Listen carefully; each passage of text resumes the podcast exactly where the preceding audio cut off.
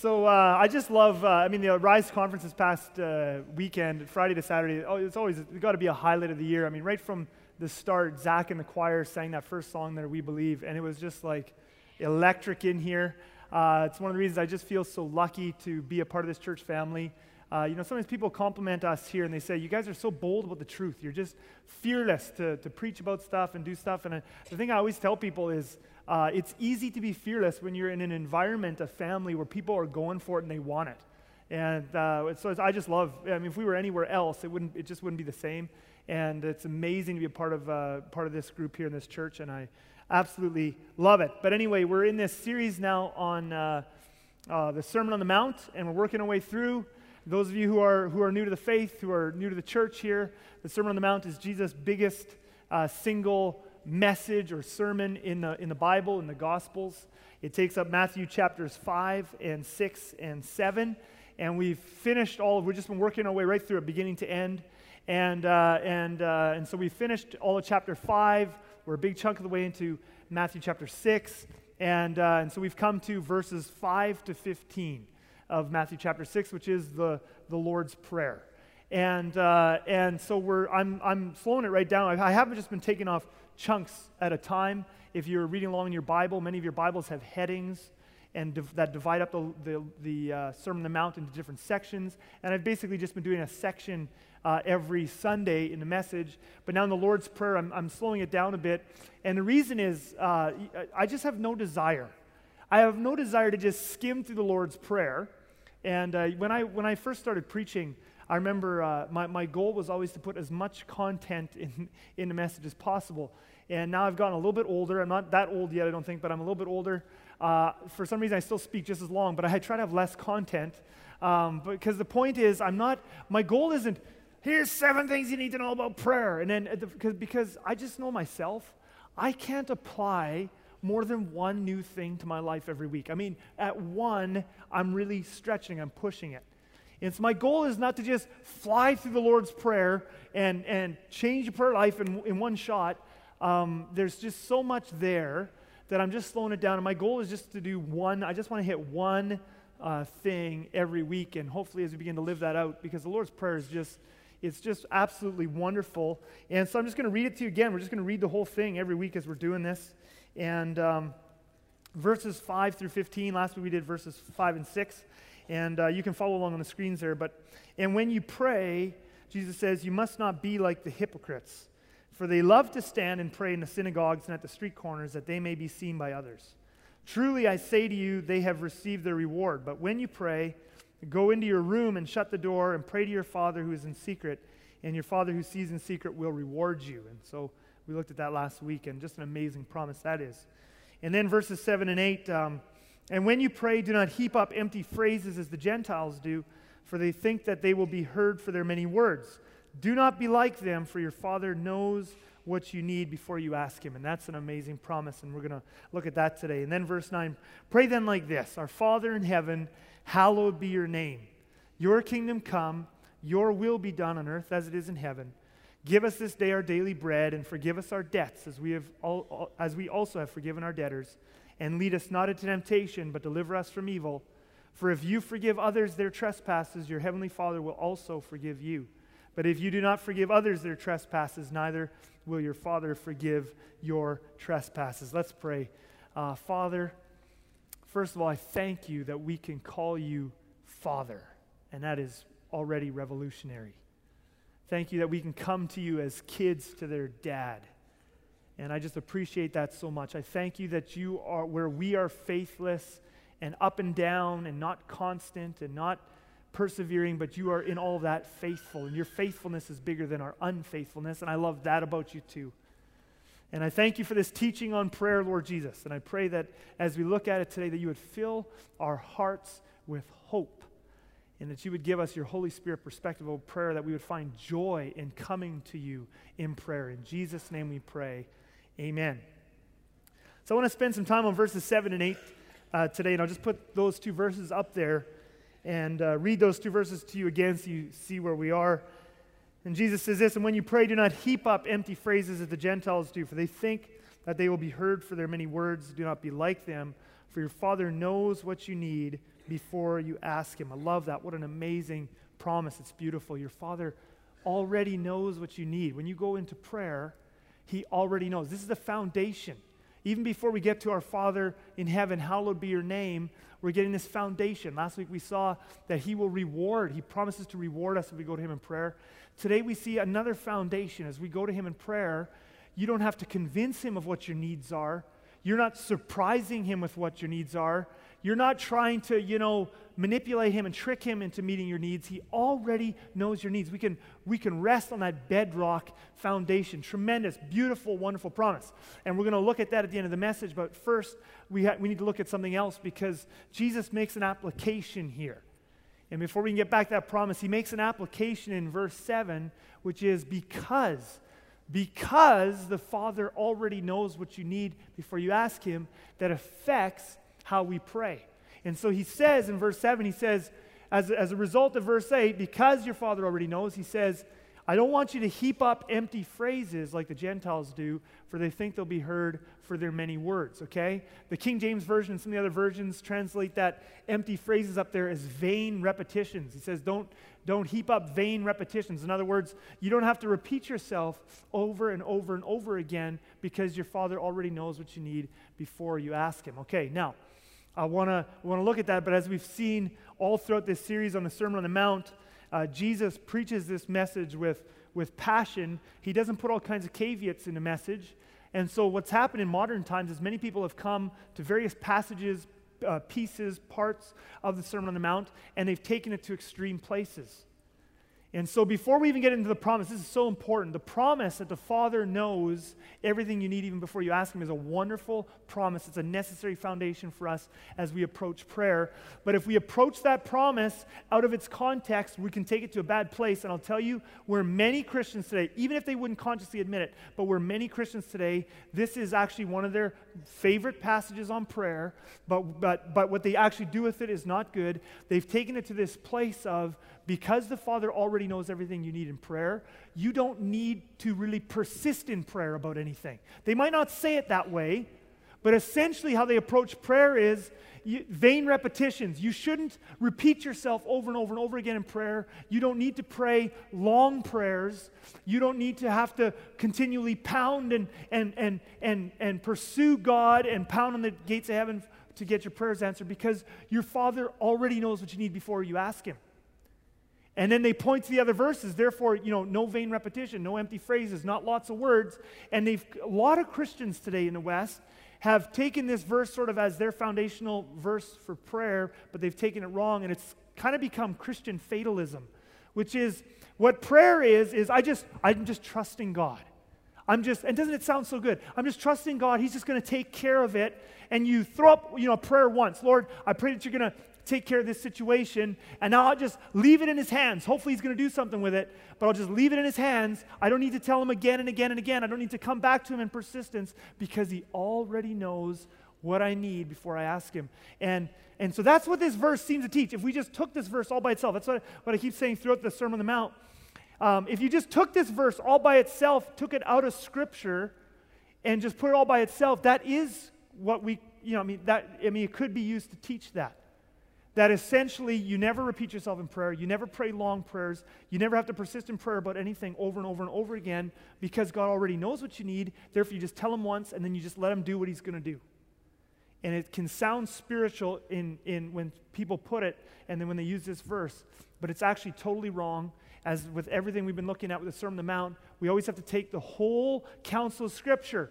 And so the moment we read this, we cannot take this to mean that Jesus is saying you should never repeat yourself in prayer, you should never pray long prayers, you should never persist in prayer, because we know many other passages in Scripture where he teaches the opposite.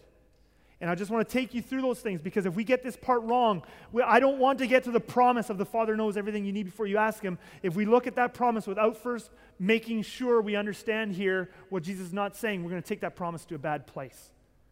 And so Jesus is not saying here that there's never a place in prayer for repeating yourself. There's never a place for praying long prayers and persistent prayers. And we know that because uh, of his example and what he teaches all over the rest of the Gospels. We'll just do a quick tour here through the scriptures. Luke chapter 6, verses 12 to 13.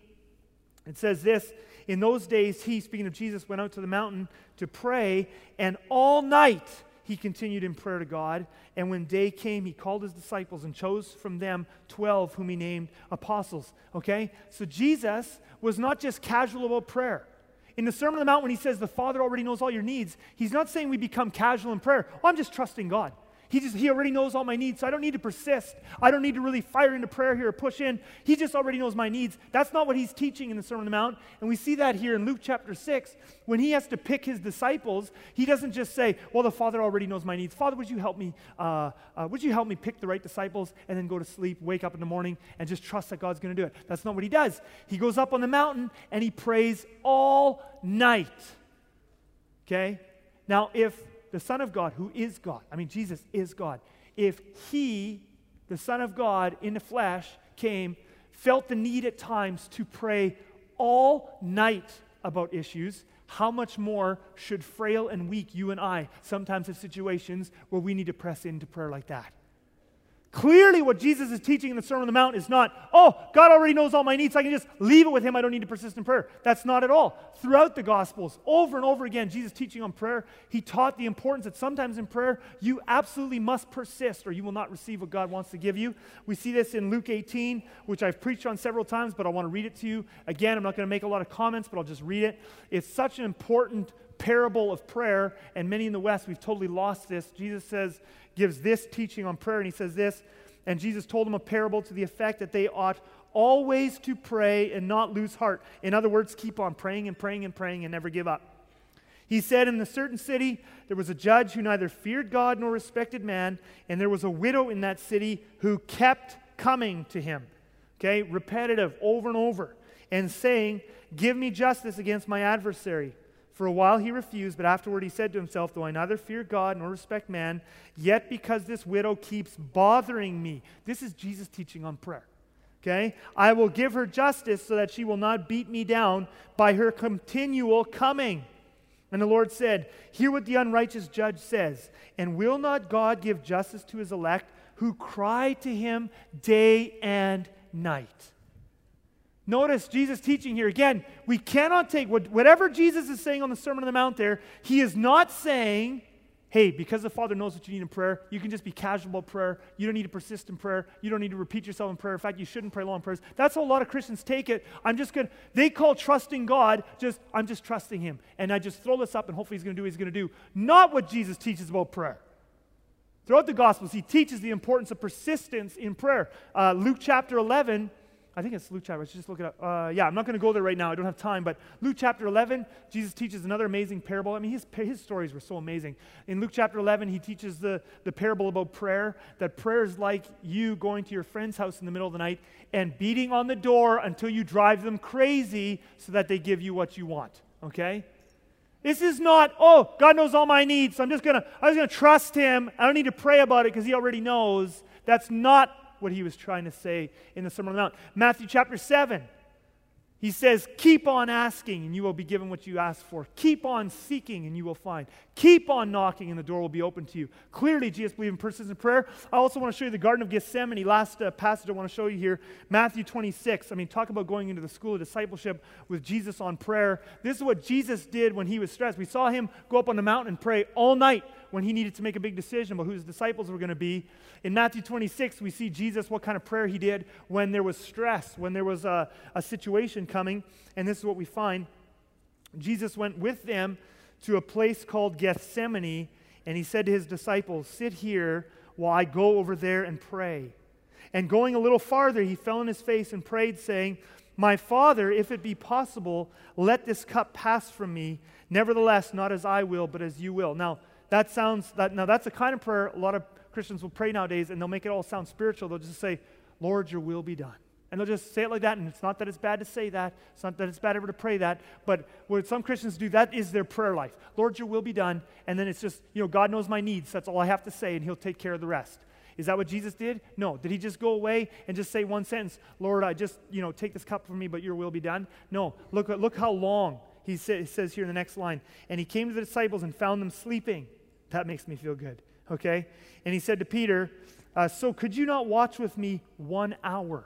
When he went away, he didn't just go away and casually say, you know, Lord, if it be possible, take this cup from me. He went away for one hour, and it's summed up in that one sentence, but he prayed about that one thing for an hour while the disciples fell asleep. He was pressing into God. He didn't just say casually, Oh, Father, you know all my needs, so please just take care of it, and I trust you. No, I mean, that sounds so good on the surface, but it's not what Jesus modeled for us or taught us in prayer. There's a place in prayer where the stress is high and you're, you're, you're in, the, in the crucible and the heat is up and, you're, and, there, and there's pain and there's all this stuff and there's a place where you push into God. And so he, he prayed for an hour about that one, you know, that's summed up in that one sentence. Clearly, he will have repeated himself at some point in there in different ways and in, and in different angles. But he still wasn't done. Verse 42 again, for the second time, he went and prayed, My Father, if this cannot pass unless I drink it, your will be done. And in verse 43, and again he came and found them sleeping, for their eyes were heavy. So, leaving them again, he went away and prayed for the third time, saying the same words again. Clearly, the picture of prayer that Jesus is modeling for us here and teaching us is not, it sounds so spiritual, I'm just trusting God. But it, and, and it sounds so spiritual and so wonderful. We do need to just trust in God. But it's not a casual trust where it's just like, well, He already knows all my needs, a casual trust. It's a trust that comes out of paying the price in prayer. And there's a place, and it doesn't mean that we have to pray about this about every situation. I mean, there, you know, there's just certain, you don't have to pray like this about what am I going to eat for breakfast and do I need to discipline my child for this stupid thing? No, no, no, no, no, no. Okay. But there are big things where we need to make decisions. There are things where there's big stress. There are things where we have big issues and big problems. And in those times, it might sound spiritual to just say, oh, I'm just trusting God because He already knows what I need. It sounds spiritual, but it's wrong. In situations like that, where you get trust is not from a throwaway little phrase, God already knows what I need. You get that in a place of pushing in in prayer. And some of you know what I'm talking about. Some of you have never been to that place, but there's just times in our lives, I don't know even how to describe it, but there's times you know, where I've had a deep struggle in family or so, somewhere, and it's a deep struggle, and I need God to move, and I don't know what to do. And it's in those times you go to Him in prayer, and yes, it can be repetitive sometimes, but your heart is just burdened, and you just pray about the same thing, and you pray about it over and over and over again, and it might take half an hour, it might take sometimes an hour, it might take you know a few days in a row of doing that, but you you don't stop praying until there's like this weight comes off your shoulders. It's like this weight lifts, and now it's like, oh, I know I had my, bre- I know there's a breakthrough there. I know God heard. And out of that, you say, now I have trust. But you've, you've pushed in with the Lord. Now, this is really important. You say, what does this have to do with Matthew 6? Let's go back there now.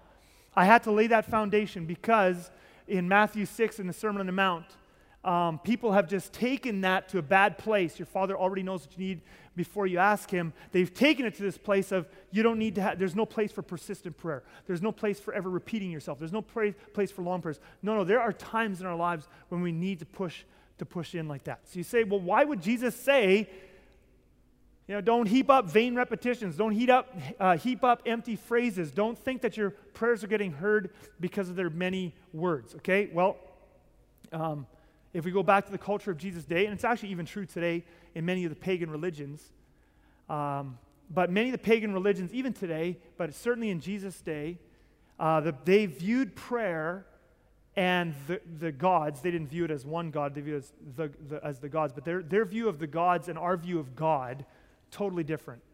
And sometimes it's hard because we're raised in Christian homes and we're just raised with God as a father, and you can pray to Him from wherever. You can pray to Him from your bedroom. You can pray to Him in a kit. You can pray to Him anytime, anywhere. We're kind of raised in that. It's hard for us sometimes to step out of that and think how anybody could think differently about prayer. But in many pagan religions, even today, but certainly in Jesus' day, in the, in the Roman uh, pagan uh, religions of the day, how they viewed prayer and how we view prayer are very different. They viewed prayer in a very formulaic way, it wasn't relational. Okay? The Romans had this pantheon of many gods they did not view uh, those gods, they did not view uh, prayer as you can have a relationship with these gods, okay? They viewed prayer as when I have a need, I've got to do this formula. I have to ask, I have to do the right sacrifice in the right way and say the right prayer in the right way, in the right order to the right God if I'm going to have any chance of getting my prayers answered. It wasn't about relationship, it was all about uh, formula. And in fact, it was so formulaic. So in the, in the Roman culture of Jesus, it was so formulaic that there was actually people who were made their living. They were professional, they were experts. They were specialists in prayer. So if you had enough money to do it, or if you were putting on a festival or something and you wanted someone to say a prayer uh, for your festival, or you wanted someone to say a prayer for your family or your business or whatever, uh, you would hire a professional to do it. And he would, because he knew which God you needed to sacrifice to, and he needed, knew which prayer you needed to say, and he knew which order you need to do it in. And so you would pay him because prayer wasn't just something where I have a relationship with, with this God. It was prayer is this formula that I manipulate. And I, if I do it right, then the gods will maybe do something for me. And there's even like there's there's uh, all kinds of stories like this. Archaeologists found this one uh, manuscript, this uh, one of the ancient Roman historians, actually right from around the time of Jesus. This would have happened right uh, during the century when Jesus was was uh, on the earth here and tells the story of this one big festival they put on in this one place in the Roman Empire. And they put on this festival, and they had this guy get up and say a prayer because he always had to have these opening ceremonies and sacrifices and stuff. And he got up and he said this long, long prayer. So he would say these long, long prayers. You know, oh, holy beings, divine beings, on behalf of blah, blah, blah, blah, blah, we beseech you with blah, blah, blah, blah, blah, that you could, blah, blah. And they would just go on and on with these formulas and the right order and stuff. Anyway, this guy gets up, he says this long prayer for this festival at the beginning of the prayer, he leaves out one little phrase. It's like four or five words, basically, bless the Roman people or something like that. He leaves that at the beginning of the prayer. Now, hardly anyone notices, but there's this one, you know, there's always one, this one little minion probably somewhere, C personality probably, um, notices, hey, this guy missed something in the prayer. So he tells so and so. So the festival goes on. This guy says the prayer. The festival kicks off. They start doing the festival. This someone tells someone. It goes up the chain of command. It gets to the top. Oh, this guy missed a part of the prayer. Stop the whole festival. Go back to the beginning. You have to redo all the sacrifices. You have to redo the prayer. You have to start the whole thing again from scratch because otherwise it doesn't work. That's the culture Jesus is speaking into. Okay? And so he says, he's not talking about, when he says do not heap up empty phrases, he's not saying you can never repeat yourself in prayer. He's not saying you never, there's never a place when you need to just pray long and hard about something. He's speaking about an abuse. He's speaking in this culture that these people thought the power was all in the words. They thought the power was in the formula. You don't get anything from the gods unless you do it right, unless you have a specialist do it, a professional do it, and he does it exactly right. That's the only way to have any chance of getting it. Jesus says the power is not in the words. It's not that you don't sometimes have to say many words, but the power isn't in how many words you say. It's not in the formula, it's not in the words. See, God hears the heart. That's the thing. See, and so he says, Your Father already knows what you need even before you ask Him. Okay? God's paying far more attention to your heart than He is to which exact words you're saying. It's the same with me with our kids. Uh, I've got four kids. When they come to me and they ask me a request, I'm not looking at the phrasing of their sentences to decide what I'm going to do for them. Isn't that true? I mean, I'm, what I, when my kids come to me for a request, it's not so much the words. I mean, the words are an expression of their heart, so the words are important, but it's not the words. I'm not judging the phrasing, I'm not judging the vocabulary as to whether I'm going to answer them. It's just I'm reading their hearts. If they come to me disrespectful and demanding, it doesn't matter what words they're using, they're probably not going to get what they want. But if they use those exact same words and they come to me in pain, they're hurting, or they have a need, they're respectful, they're loving. If they, I'm reading the heart, if they come to me that way, same words here, same words there, but I'm, my response is different because I'm reading the heart. It's not the, the, the formula. It's not a formula. That's what Jesus is saying in this passage here. It's not a formula like what everybody around you is doing in their religions. It's not who says the words. It's not what words they say. I'm looking at your heart. The Father already knows what you need. Now, the moment I say all of this, some of you go, well, that's obvious because, you know, probably none of us here, I would assume, have ever struggled with this idea that, you know, prayer is this, you got to write out this perfect prayer and the right sacrifice. We, we don't have that problem now. So, so we just think, well, that's not a problem we have anymore. Why even uh, talk about it? But like I always say, human nature doesn't change. We just have our own ways of thinking about formulas now. It's not like what the Romans did, but we have our own ways of doing formulas now. But it's amazing how many times I've heard over the years in, in church, and people talk to me, and it's always well meaning people, always. And they're in pain, But it's amazing to me how many times I've heard this, like someone, and it's again, it's, it's always good people, and they'll be in pain about something, and and a prayer isn't getting answered, and you'll hear people say stuff like this, and sometimes it's half joking, sometimes it's not. But you know there's a bit, just a tinge of bitterness there, a tinge of hurt. Now, I'm not saying in a bad way, not criticizing, but a tinge of hurt. It's amazing how many times I've heard the phrase, um, I must not be praying right.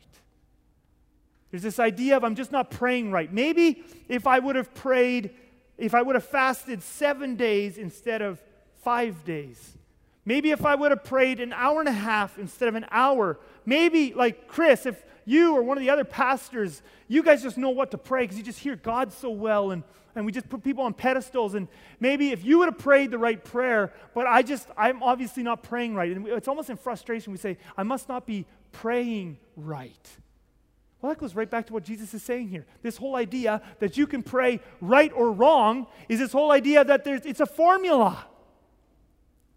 It's a formula that you can pray wrong or you can pray right. But the thing Jesus is saying here is it isn't a formula. It's not what you say. There's no right way to pray or wrong way to pray, pray because the Father already knows what you need. It's a heart thing, it's a relationship thing. We see this throughout scriptures, many stories. I think of Hannah in 1 Samuel chapter 1, Samuel's mom. She desperately wants to have a baby. She hasn't had Samuel yet.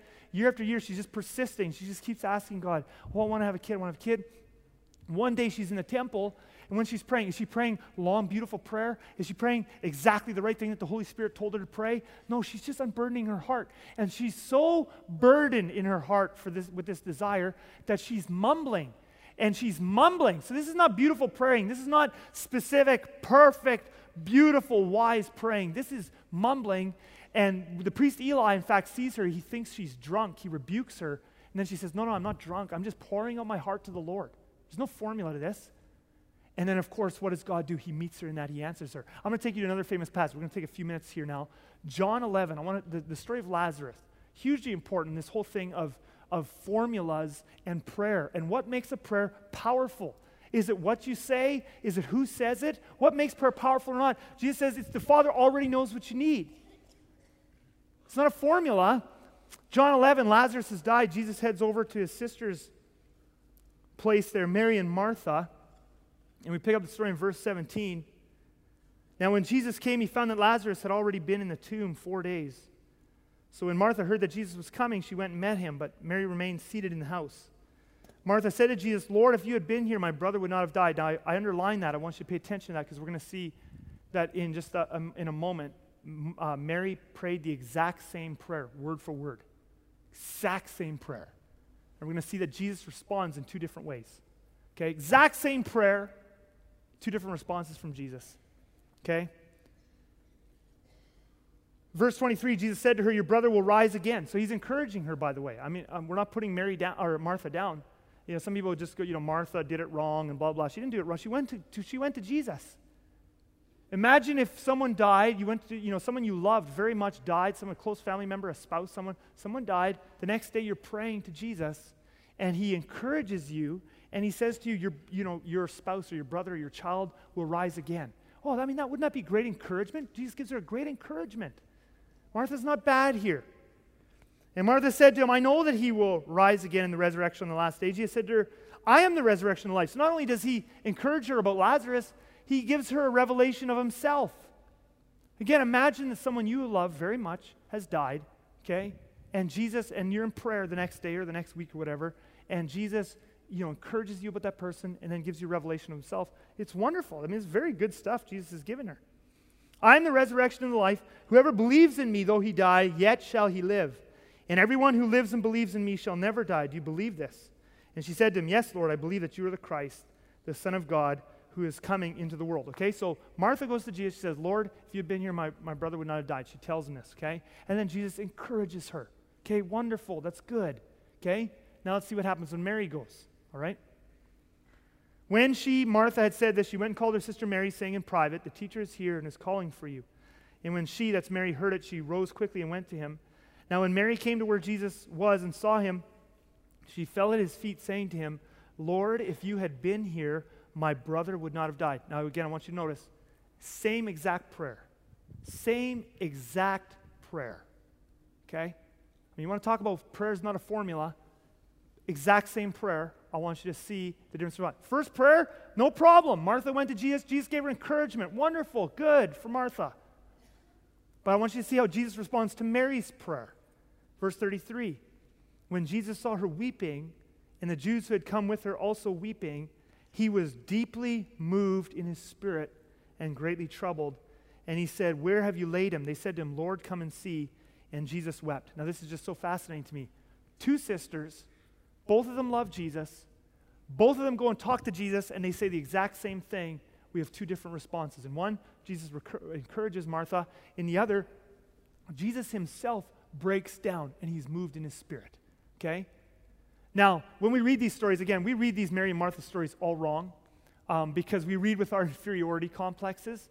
Many of us read the scriptures with an inferiority complex because we read and everything is, I'm just so unspiritual and God doesn't really care about me and my prayers don't get answered, blah, blah. Many of us read the Bible kind of with that, at least subconsciously. And we read the Mary and Martha stories, and the, the, instead of rejoicing at this story and going, oh, this is amazing, we just think to ourselves, well, I'm not Mary, I'm, I'm more the Martha type. And we just think that somehow Mary was somehow intrinsically more special. Mary was somehow intrinsically more spiritual. And we think to ourselves, well, I know Mary's in our church too. They're very spiritual. They love Jesus. Jesus loves them more. I'm just more of a regular person. And we read these stories as if Mary was more special. But the point here isn't that Mary was more special or Martha was less spiritual. The point of these stories is that we should rejoice because any of us can be a Mary on any given day. Any of us can be a Martha on any given day. Any of us can be a Mary on any given day. Any of us can be someone else on a given day. I mean, at least Martha went to Jesus. We can even be a different character entirely who doesn't even go to Jesus. The point isn't that anyone is intrinsically more special to Jesus, that because Mary is so special and so spiritual, that's why Jesus did. The, re- the point is, Mary went to Jesus in a, in a different way than Martha did. And you and I, we're not trapped in being Marthas. We can, every time we go to Jesus, we can choose to be a Mary, we can choose to be a Martha. And the difference between how Mary and Martha went to Jesus, what we see it here, is says here, Mary was weeping. Okay? Now this isn't a new formula. It's not like, okay, crying. You know, the new formula is emotion. If you're more emotional in your prayers, your prayers get answered easier. No, it's just another formula. You know, and I've seen people do that, right? If, if you're crying and they try to cry and they want to have tears because they think tears automatically makes your prayer better. This is not a new formula. The point is, though, that Mary went to Jesus raw. Mary went to Jesus raw. Martha didn't go to Jesus raw. Um, you know, I kind of picture Martha as, you know, kind of the, the good Christian, nice girl. And, uh, and it's, but it's not just girls do this, it's, it's guys too. In fact, I think one of the things, one of the reasons I love Martha so much is I, have been one of those people. I'm like uh, trying to recover from this. Okay? But you say, what's the, what's the, the good Christian, nice girl? Um, these are the people, or the good Christian, nice guy. These are the people, and I talk to them. You know, I didn't even used to notice this, but I notice it now often when I talk to people. And I think the reason I didn't notice it for so many years is because I do this. But many people, you talk to them, and they'll tell you all the bad things. They'll tell you a whole string of bad things that have happened to them in their lives, huge disappointments. People have hurt them, people have taken advantage of them, this and that. And they'll just tell this whole string of things. But when they tell you all these bad things that happen to them, they're almost like robots. And at the end of it, they cover up all this hurt with very spiritual sounding phrases. So you think, that person is so mature. They're handling this so maturely. I, I mean, I am just so, I've been so like this. And they'll say stuff like at the end of it, they just tell you all this string of things that have happened to them in the last couple of months or the last year. And they say, and I, and I just know God has a plan in all this. I know He's going to turn it out for my good. And you think, wow, that just sounds so spiritual. But actually, what's happened in many cases it does sound spiritual. To put some spiritual phrase over. I know, I know Jesus doing this, and I've and I'm just I just got to forgive them, and I just I got to do this, and I know God. And really, what it is is they actually don't let themselves feel their pain. They're actually just covering up their hurts and their pain with spiritual phrases. God's in control. It's God's plan. I've left it in God's hands, which all sound very nice and very wonderful, but in actuality, you're not actually you're, you're actually not dealing with your pain. What happens when you do this is you actually put walls around certain parts of your heart and you don't let Jesus into those parts because you don't think he wants you to feel those things. And so what happens is, I'll tell you a formula. Many of us, we don't use formulas like the pagan Romans use formulas, but we have a different formula. And here, and it absolutely kills our prayer times. In our prayer times, we always try to tell Jesus what we think he wants to hear, not what we really feel. We always try to tell Jesus what we think he wants us to hear, not what we really feel. So we don't tell him. There's certain things that we really, really want in our lives, but we close those areas off to Jesus because we think he would think that's unspiritual. I can't talk to him about that. And, and so I'm not going to pray about that. That's just sort of on the side. I do that on my own, but I don't pray to God about that because I know he wouldn't like that. And I don't pray to him about this, like, I actually really feel offended at so and so because they really hurt me, but I know I'm not supposed to feel offended. And I think Jesus would re- reject me if I showed him that. So I just put spiritual phrases over that, and I'm just forgiving him, Lord. Thank you. Thank you for what you're doing in my life. And we just, we use a formula, which is, I'm going to tell Jesus what I think he wants me to hear, not who I really am. You know, how would that ever work in marriage? Can you imagine in your marriage with your spouse if your spouse only ever told you what they thought you wanted to hear? They only they, and if you ask, what do you want to do? Well, what do you want to do? Lots of you are in relationships like that, right? What do you want to do? I don't, I don't know what I want to What do you want to do, right? You get this place of, and in, in, in your relationship, you actually never want to tell each other. You're trying to always tell them what you think they want to hear. You're always trying to like what they, you think they want you to like. You, you only want to do what you think they want you to do. And you can't actually be honest. In fact, we often we do this subconsciously. And, uh, but how would you feel in a marriage if over the years, the only thing your spouse ever told you was what they thought you wanted to hear. Now, some of you are going, hey, I wish my spouse would do that, right? that would be amazing. Um, yeah, for, for a month, that'd be amazing. And then eventually you'd be like, I'm married to a robot. Like, I actually want to know who you are. I don't just want to know your strengths. Don't have this mask on in front of me of you trying to present to me what I want to see. I actually love you. I want to know what you really feel and what you struggle with and what you really like and what you really don't like. I want to know you. And I want to be in a relationship where I can really be me. And I can tell you what I really like and don't like. And I can tell you what I really struggle with and don't struggle with. And that's what a powerful relationship actually looks like that has joy in it, that has intimacy in it. That's actually what a real relationship looks like. Well, the fact of the matter is, but many of us don't do that in prayer. Martha goes to Jesus in prayer, and, and, and she's trying, the thing is, she's not bad.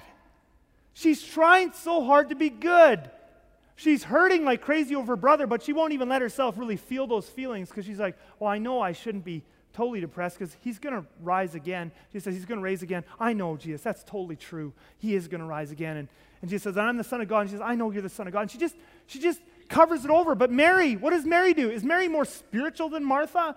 Is she more, you know, just special to God? No, they're both regular people. They're both daughters of the Father. He loves them both. But how does Mary go? Does she go to Jesus more spiritual or does she just go to him more raw? She just goes to him more raw. She just goes to him and weeps and just says, I'm hurting. And somehow in the weeping, she trusts that Jesus is not going to reject her for what she's feeling. And as a result, now the amazing thing is just like in a marriage relationship, if you have two people just putting on masks and trying to always say what the other person likes rather than being who they really are, you don't, you're never going to get deep, real deep in that relationship. But the moment you have a relationship where the two can take off the mask like that and they can just be absolutely, totally real and honest with each other, and I'm not talking about in an ungodly way, in a hurtful way. That, that's stupid. That can be taken to an extreme as well. And I've heard people do that with prayer as well. I've heard people teach, you know, you can just yell at God and rage at God and He can handle it because He's strong. And that's not what I'm talking about here. But where you can be honest with yourself and God and actually just say, you know what? I know that ultimately your Bible, that the, your word says, I can't be bitter at so and so, but to be honest with you, right now, I'm really mad and to trust that He's not going to reject you for feeling what you're feeling. When you can begin to be honest, many of us can't even be honest with our own selves about what we're really feeling, what we're really doing, because we're afraid that we're afraid that God will reject us. And as long as you're doing that in prayer, your prayers will be robotic. They'll just be robotic and dead. It's just a formula.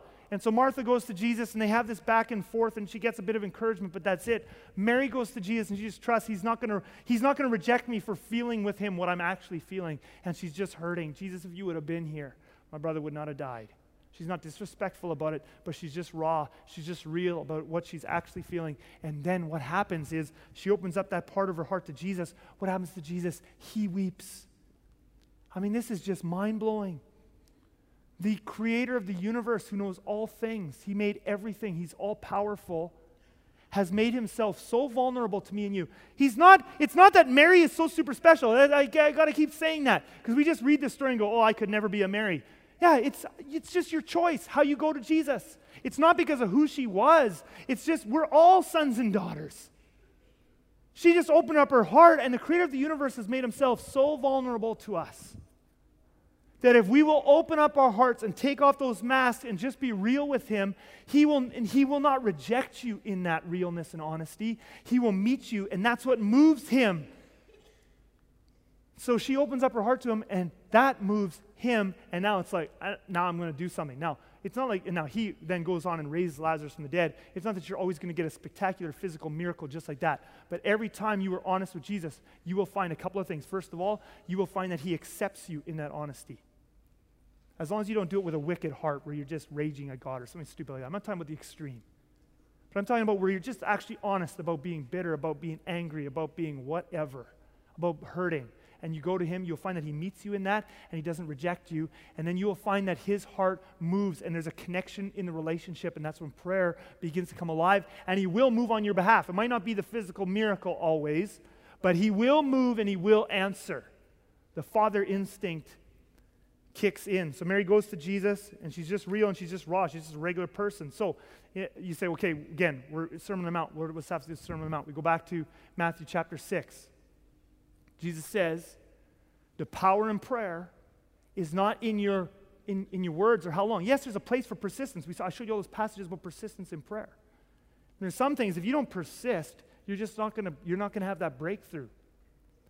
But the power doesn't lie in the amount of words you say, doesn't lie in the phrases.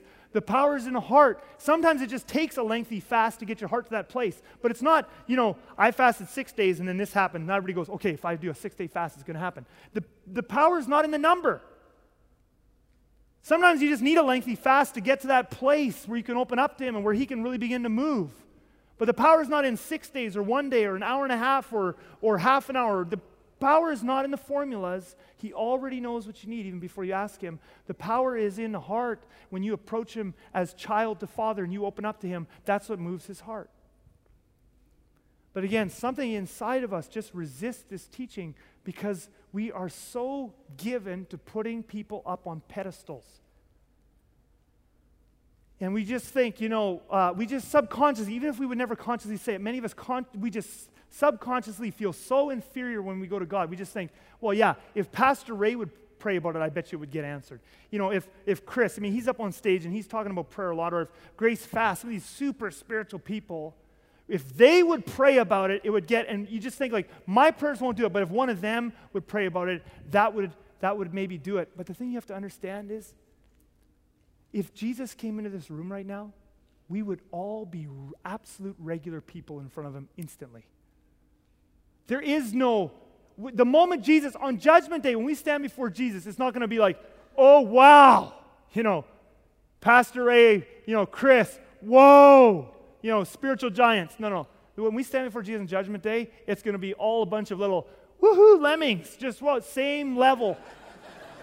Same level. None of us is special when Jesus, I mean, we're all special in, the, in, a, in a good sense, but none of us is like, wow, what an amazing spiritual giant. In the presence of Jesus, we're all regular. See, I'll tell you what we, what we mix up. We mix up authority and gifting with God's favor and love. We mix up authority and gifting with God's favor and love. Here's what I mean.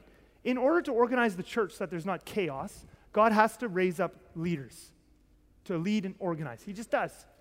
And so he gifts many different leaders at many different levels for many different things. He gifts leaders and gives leadership. And because otherwise you have chaos in the body. So he raises up a Pastor Ray and he says, lead the charge. And he puts someone like me on stage and he says, teach and shepherd and, and do that stuff because you, just have to have those gifts. You just have to have them. And he raises up a grace fast to, you know, lead the charge on prayer and all this stuff. And he raises up these leaders. But you know what? We make the mistake. We see leaders on stage, we see them in the spotlight, we see big ministries, and then what we, we confuse is that person is extra special to God. They're a leader, they're leading lots of people, they're speaking, they're in the spotlight, everybody's listening to them.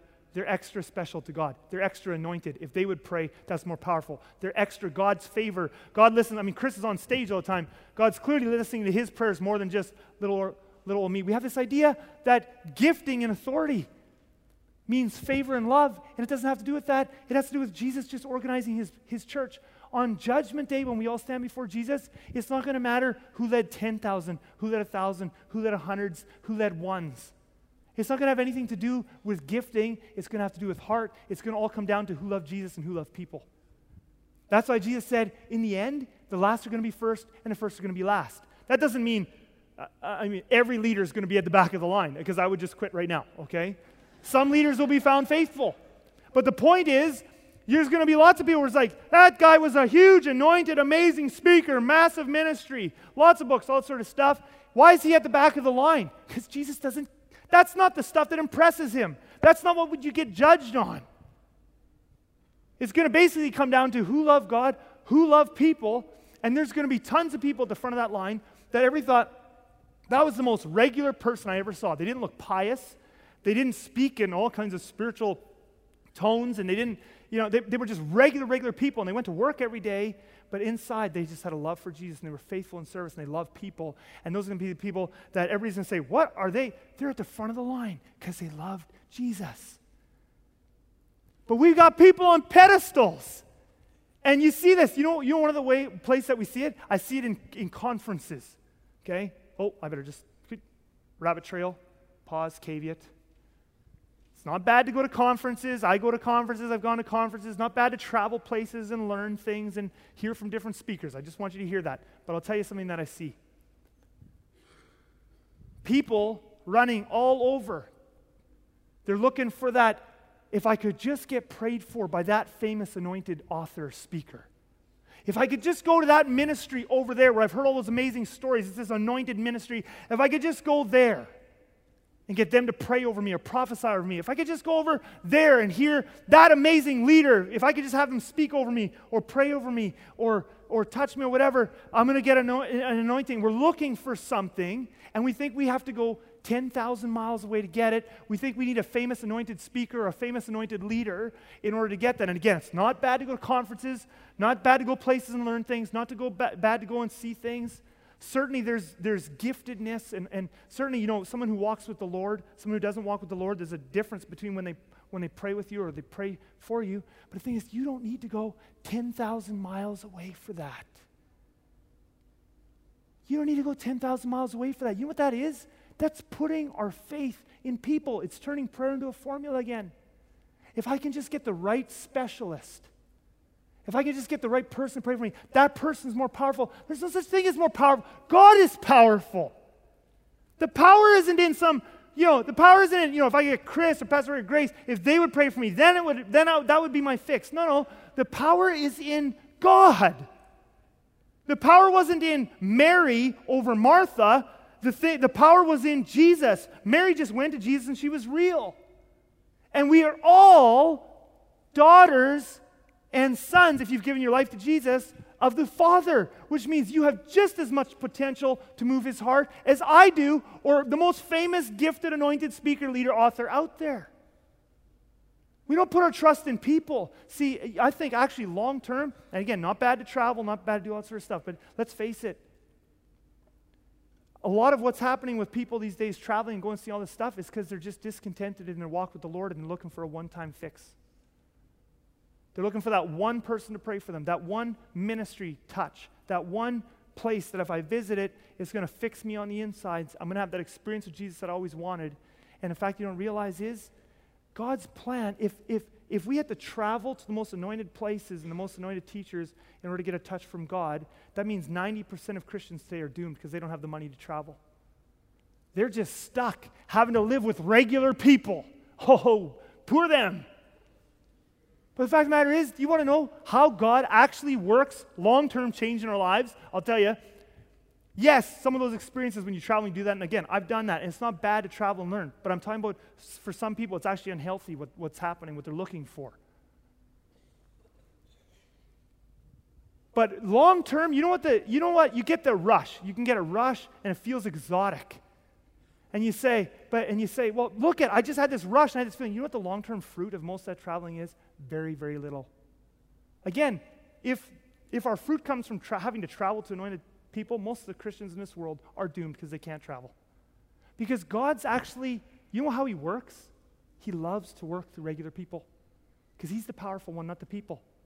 And You say, well, certainly I'm going to get more if so and so from 5,000 miles away prays for me than so and so in my cell who has a Mennonite last name and a low German accent. Surely that's not, that's not going to work. I need the guy who wrote 10 books. That's going to make a difference in my life. No, it's God you pray to. And long term change is affected by God. He puts regular people together because He doesn't want the people to get the glory. And over time, as those regular people seek Him together and commit to each other and serve each other, He does the work over time and radically changes us. That's where long lasting fruit comes through. That's His plan. It's called the local church. Throughout history, that's been His plan. So prayer does not get more powerful because of who prays or what you say. We're all God's kids, and if you open up your heart to Him, you will move his heart. And then where the hope comes in is then we get back to that promise we started with. The hope comes in is that when you go to him in prayer, is that he already knows your needs. So that doesn't mean we just flippantly go, oh, I don't need to pray about it. No, that's actually the invitation to come and talk to him. He already knows your needs. So you go to him, you don't have to convince him, but you go to him and now you open up your heart with him and you move his heart, and now he answers your prayers and you get filled with joy. See, John 15, Jesus says, Ask whatever you want in, in my name. Ask the Father whatever you want in my name, and your joy will be complete. What does that mean? I'll tell you what it means. One of the most exciting things in the Christian life is you have a need, you have something you need Jesus to do, you have something that, that you need Him to move in, and you go to Him, and He does it, and you experience God. That's like the most exciting thing. Your joy is complete. You say, Well, He already knows my needs. Why do I have to go to Him and pray? And the reason is because most of us are so unspiritual and worldly that if we didn't have any needs, we wouldn't go to Him. And I include myself in that list. So He strategically puts needs in our lives. It's like fishing. He's got bait on the hook, and the bait on the hook is strategic needs in our lives where He makes sure that we will run smack dab into the brick wall of our own shortcomings. He gives us a kid that we, we've, before we had kids, we were so wise. Isn't that true for all of us who are parents? Before I had kids, I knew exactly how to parent. And I was so wise. And people would just parent this way and just discipline consistently and just, but, but, you would have good kids. And then you have kids. And he gives you at least one, right? He gives you at least that one. And you run into, I don't know what to do. I don't know anything.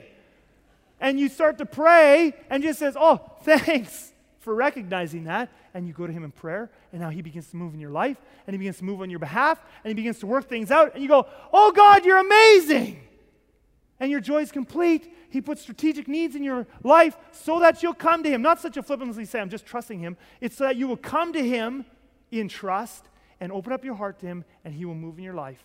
And that's actually exciting.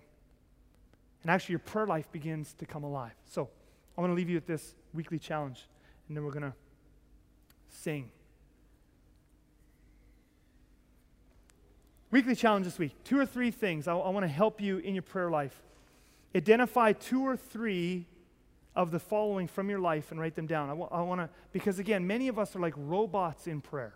We don't know how to be anything but robots. All we know to do in prayer is just tell God what He thinks we want us to, what we think He wants us to say, or what we think He wants to hear from us.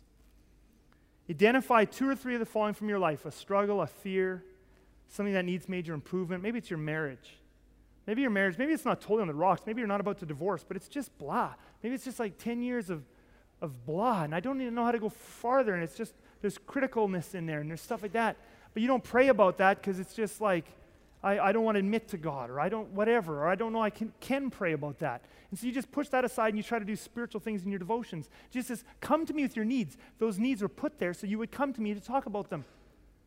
You need to take off those, the, the, the masks over those parts of your heart that are keeping me from meeting you in, a, in the places you most desire. A need, a relational problem, a family problem. Take some time this week and just write down.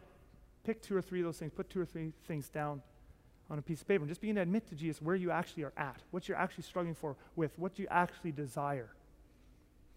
And then one at a time, don't do this all at one time with all, you know, those two or three, but then one at a time, take a day and take one of those things and tell God what you're feeling. Just actually be honest with Him.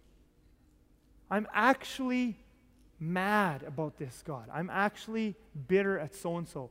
And you just admit it to Him and trust that He's not going to reject you for feeling something. Now, of course, you don't want to stay in the bitterness long term. But unless you actually just open that up to Him, He'll never be able to heal it from you. If you just push it down and cover it with spiritual feelings, it's still there. I'm actually upset about this. I'm actually, Lord, I got to tell you, I'm disappointed. And actually, just admit it. I'm actually disappointed in our marriage. You can say that to God. Some of you are afraid of admitting that to yourself. I'm actually just disappointed with where our marriage is at. Lord, I'm frustrated. I'm terrified for my kids. Tell your kid that you can tell God, I've actually gone to God and be honest about things you're afraid of about Him. Say, Lord, I'm actually afraid to do listening prayer because I'm afraid you're going to ask me to do crazy stuff.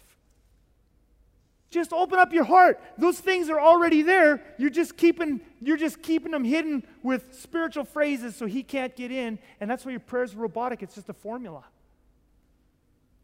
Tell God what you're feeling. Write it down. Feel your pain and your desire fully in His presence. This is what prayer is taking off your masks with God. Feel your pain, your desire fully in His presence, and then ask Him to show you His hopeful heart for that issue. And I put the word hopeful in there, it's so important. When you go to prayer, everything, do you know that Jesus never feels hopeless about anything? I mean, you wouldn't either if you were all powerful and all knowing. Isn't that true? I mean, if you were all powerful, he doesn't feel hopeless about things. We feel hopeless. So we go to prayer, we open up, Lord Jesus, this is where I'm at, this is what I'm struggling with, and then we ask him for his heart on the issue, his hopeful heart. And he begins to show you actually that situation with your kid, it's not hopeless. Here's my heart. Here's what I want to do. Here's how I want you to feel. He, that business situation, that disaster that's forming, actually, it's not hopeless. And he shows you his hopeful heart for that issue.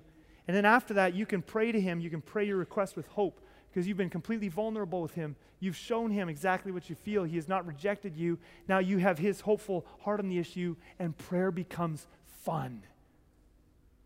Prayer becomes a joy because now you're praying out of hope, you're praying out of His hope, and you've moved His heart. Because when you open up your heart to Him, you will move His heart. You don't need some anointed, famous speaker to pray for you, you don't need some big leader to pray for you. Just you and the regular people around you, because we're all regular in Jesus' eyes.